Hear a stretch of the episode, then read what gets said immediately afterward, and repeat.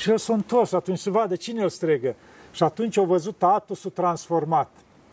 Era ca un munte de aur frumos, înconjurat de zid, tot roată de ziduri de aur, îngeri și arhanghel, tot zidul roată, cu scuturi, cu arcuri, toți îndreptați primari, tot.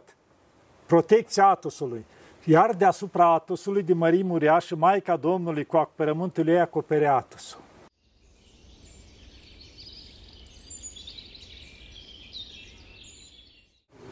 Bun găsit, oameni buni, la o nouă ediție a emisiunii dumneavoastră de Suflet, Ferestre către Suflet. Ne-a ajutat Bunul Dumnezeu și am ajuns aici, în Sfântul Munte Atos. Ne aflăm la Schitul Lacu, chilia intrarea în Biserica Maicii Domnului. Am venit să ne tragem sufletul. Spunea cineva foarte bine și foarte frumos că noi suntem uh, cineva datorită sufletului. Însă, de multe ori, considerăm că suntem cineva pentru că avem bunuri materiale, pentru că avem casă, pentru că avem mașină, pentru că avem hambarul plin, nu? Însă, într-o astfel de lume materială care ne propune atâtea și atâtea bunuri care ne fac să ne simțim cineva, unde mai este sufletul nostru? Uh, pentru aceasta, pentru a afla răspunsul la această întrebări și la multe altele, suntem împreună cu Părintele Stare Spimen Vlad. Părinte, mulțumim că ne-ați reprimit aici la... Să ne ajute Maica Domnului, să ne aibă în pază totdeauna. Așadar, sufletul. Care este valoarea sufletului în uh, lumea de azi și din totdeauna? Și... Vedem ce se spune despre suflet. Că e mai valoros decât toată lumea. Și spune cumva acolo, să, dacă rețin bine, ce poate să dea omul în schimb pentru sufletul său. Vedem acum toată materia asta. Azi poate să fie, mâine să nu mai fie.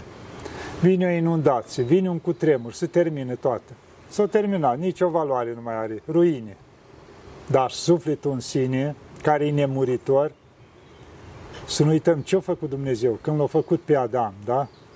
Zice că o luat țărână. Și aici mi-a plăcut o explicație frumoasă. Noi privim simplu că a luat o bucată de pământ, o plămădit și-o făcut. Zice, o luat țărână și l-a făcut pe om. Știți ce înseamnă? Asta explică medici acum.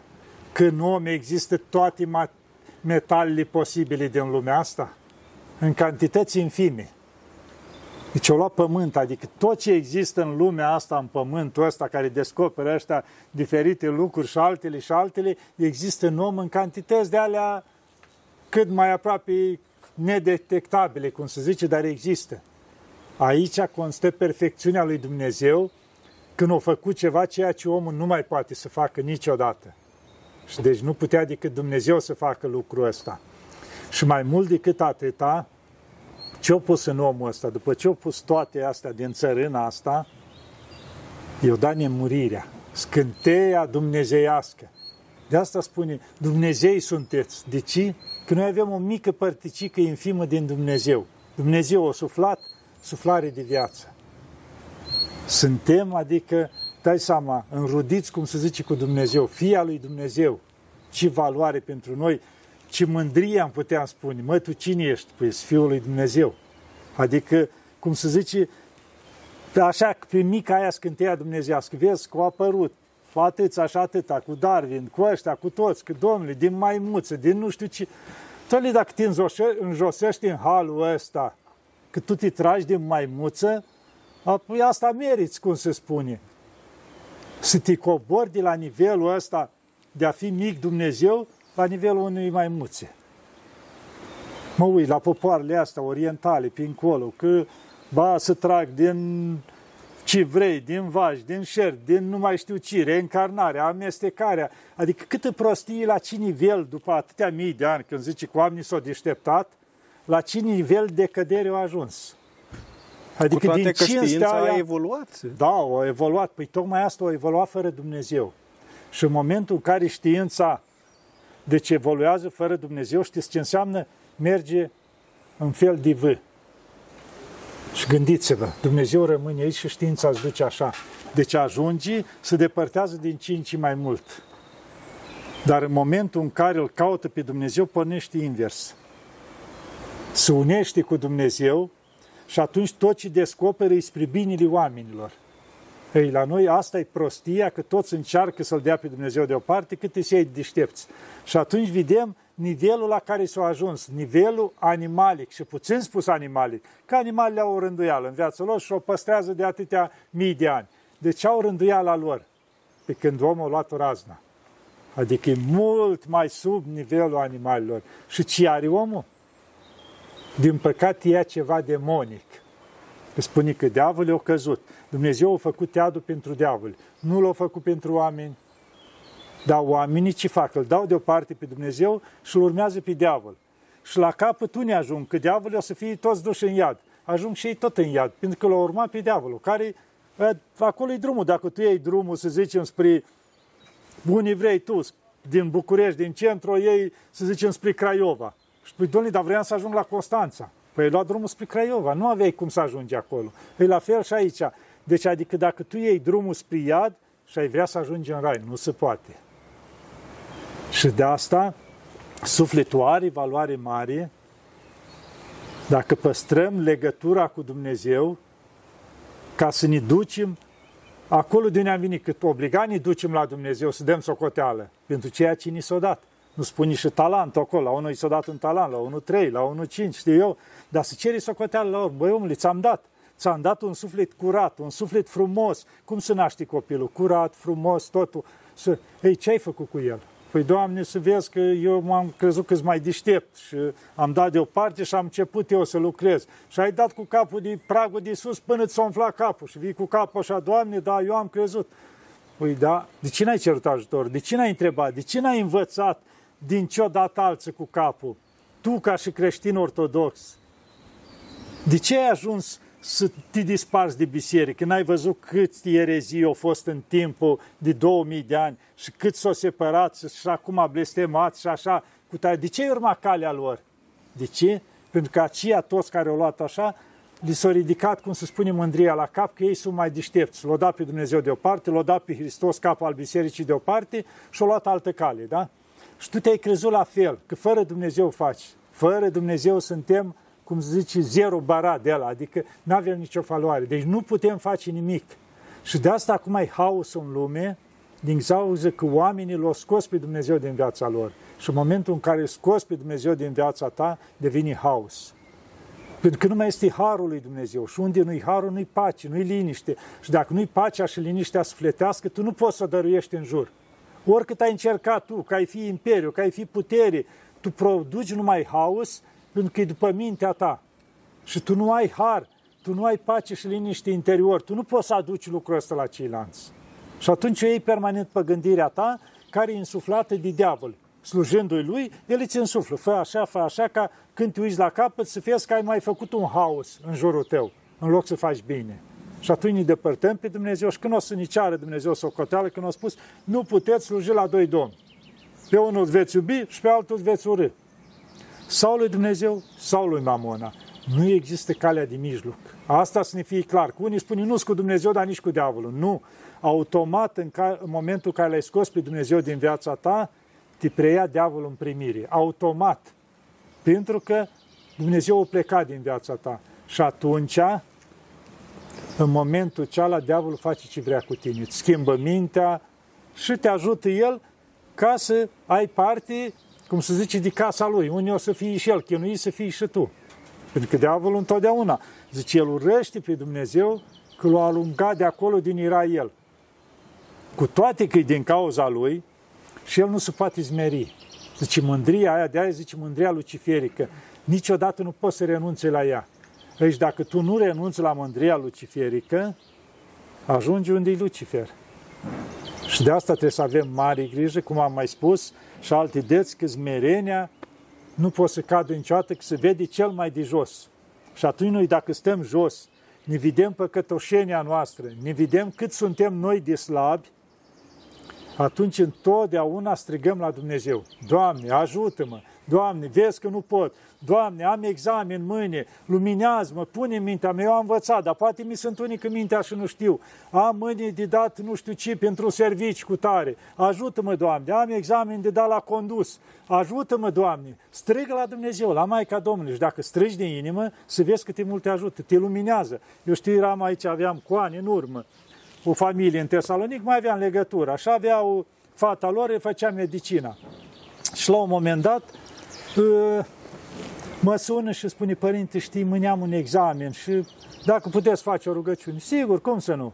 Am spus și la părinți, mai o rugăciune, pomenea și nu aveam liturghia în fiecare zi, deci așa. Și mă suna cam, nu știu, dacă la două zile, cum era examenul. Încheia medicina și vă dați seama, atunci a o serie de examene lungi, la fiecare zi, vreo 10 zile câte o fi. Păi și s-a încheiat. Mă întâlnesc o dată când ies la Tesalonic și îmi povestește. Părinte, zice, te-am sunat la fiecare examen. Deci asta ce însemna? Nu că ne-am rugat noi, era smerenia persoanei care cere ajutor. Să-l și ruga, dar zicea, măi, să mai roage și alții pentru mine, poate rugăciunea mea nu se duce. Și cerea ajutorul. Și zice, am avut obiect care nu știam decât 3-4 pagini dintr-o carte de 300 de pagini. Atât am apucat să citesc că n-am avut timp. Și mă duceam la examen. Mi-au căzut exact paginile cele. Și am scris frumos și am luat examenul. Deci toate nouă examene le-am luat, ultimul, deci era cel mai ușor, îl știam pe din afară. Și am zis, băi, ce să-l mai sun părintele, că ăsta așa, așa leu. Eu fost singur la care am căzut, mi s-a blocat mintea și n-am mai știut nimic. Cealaltă care nu învățasem, zice, o mers totul, parcă îmi punea cineva în cap ce să scriu.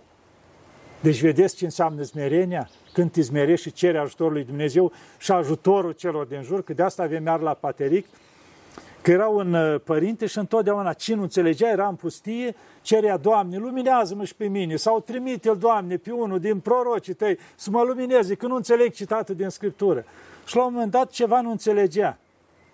Și s-a rugat el și a văzut că nu primea niciun răspuns.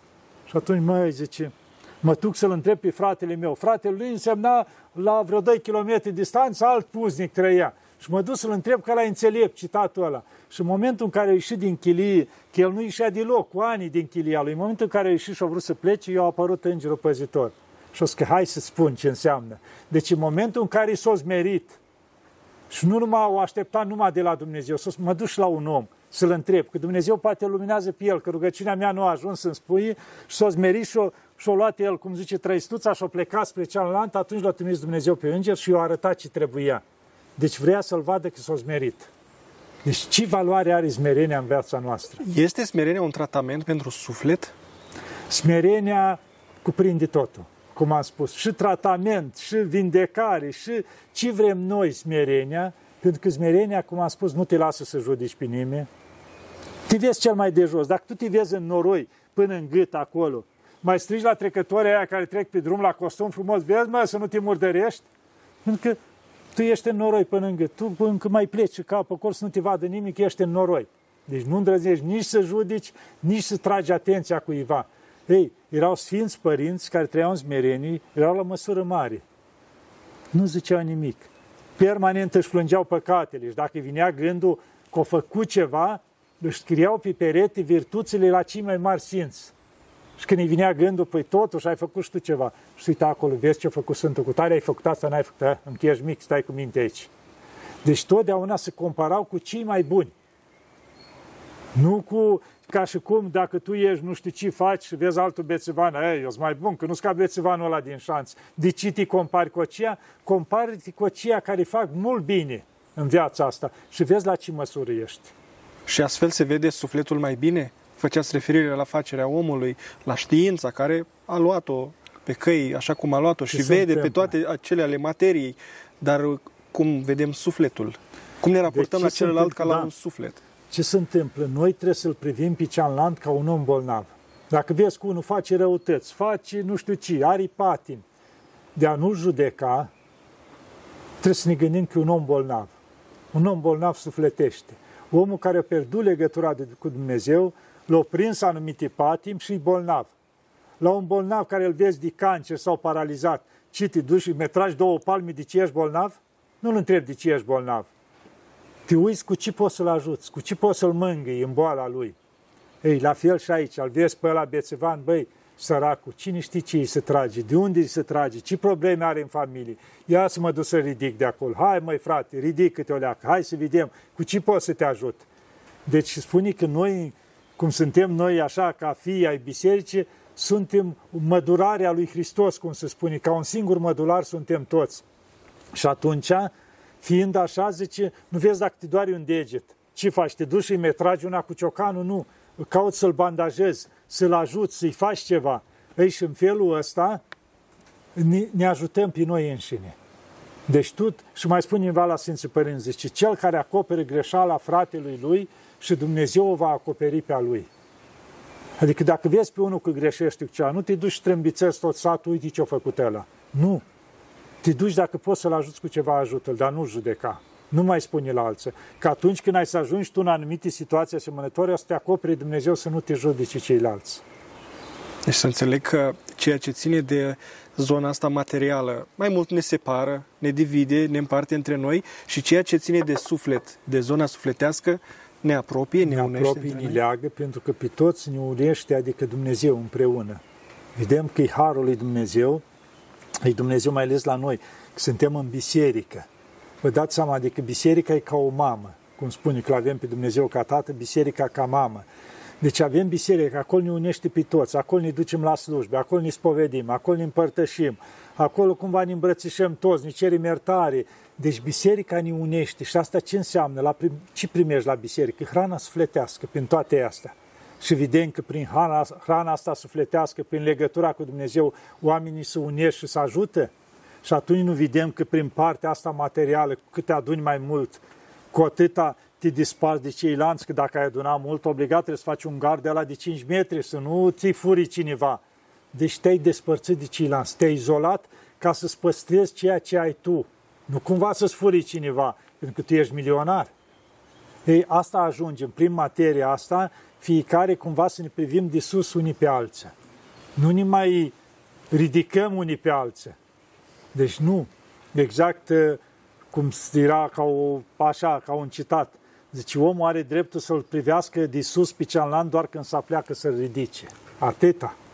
Nu din mândrie, din prostie sau din altceva. Și zice, dacă Dumnezeu îți dă mai mult, și-o da cu un scop.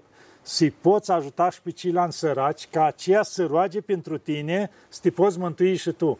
Că altfel tu iei razna și ți-ai pierdut sufletul. Și atunci și de omul un schimb pentru sufletul lui, dacă el și-a pierdut sufletul, cu ce ajută toată materia asta? Că vedem în fiecare zi oameni care pleacă din lumea asta. Du-te și uite la el în sicriu ăla, poate a fost milionar și ai să-l vezi cu pantofi de carton pus de familia lui ca să nu cheltuiască prea mult, să aibă distracții după aceea.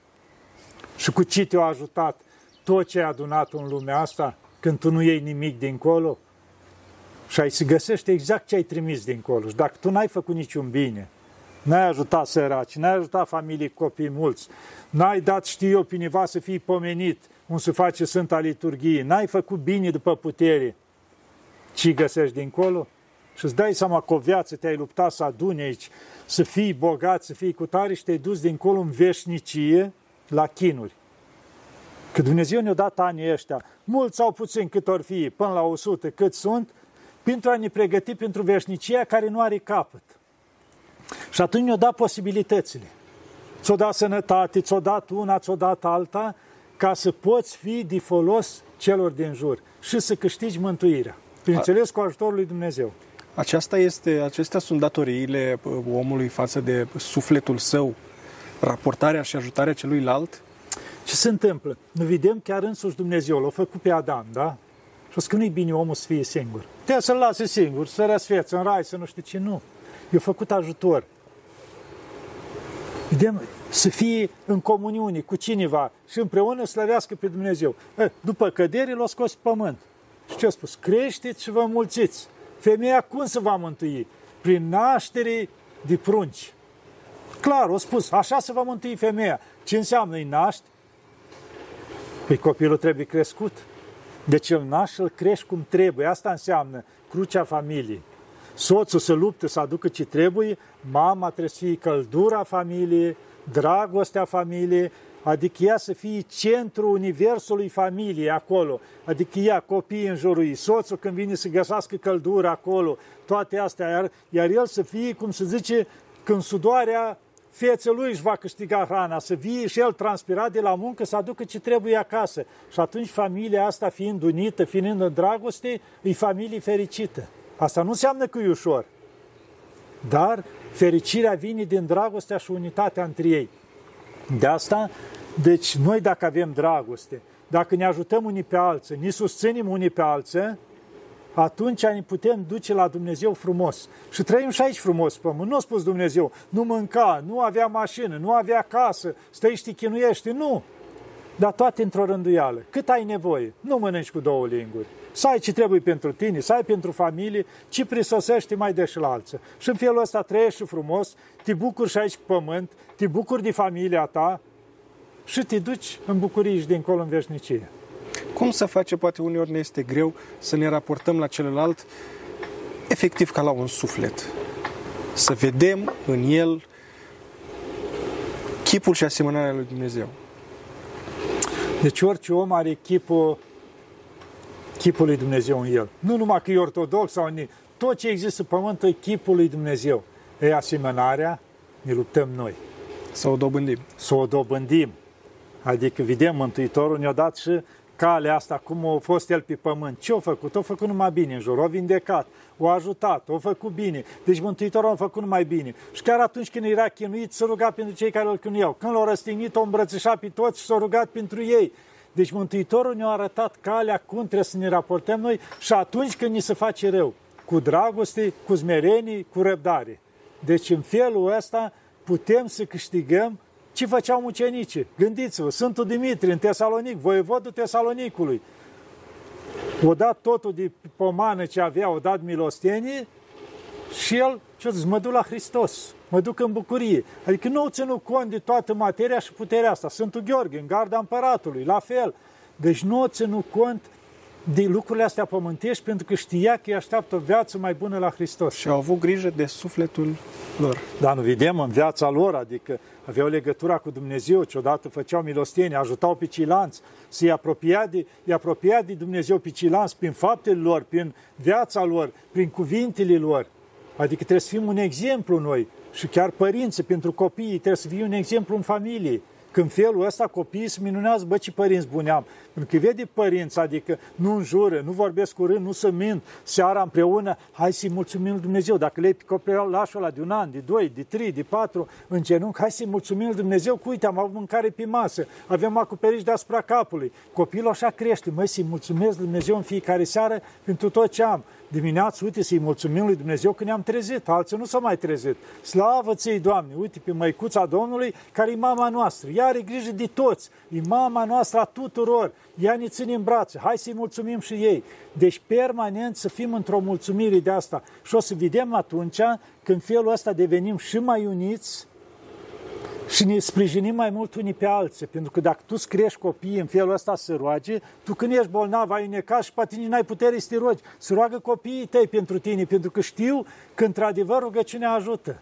Și atunci să sprijin unii pe alții. Și atunci gândiți-vă, dacă o familie se formează așa și mai sunt și altele și alte familii și într-o parohie atâtea familii și când spune părintele în biserică, măi, bolnav cu tare, păi sar 500 de familii acolo, băi, gata, de seară rugăciune pentru aceea și vedeți că se vindecă.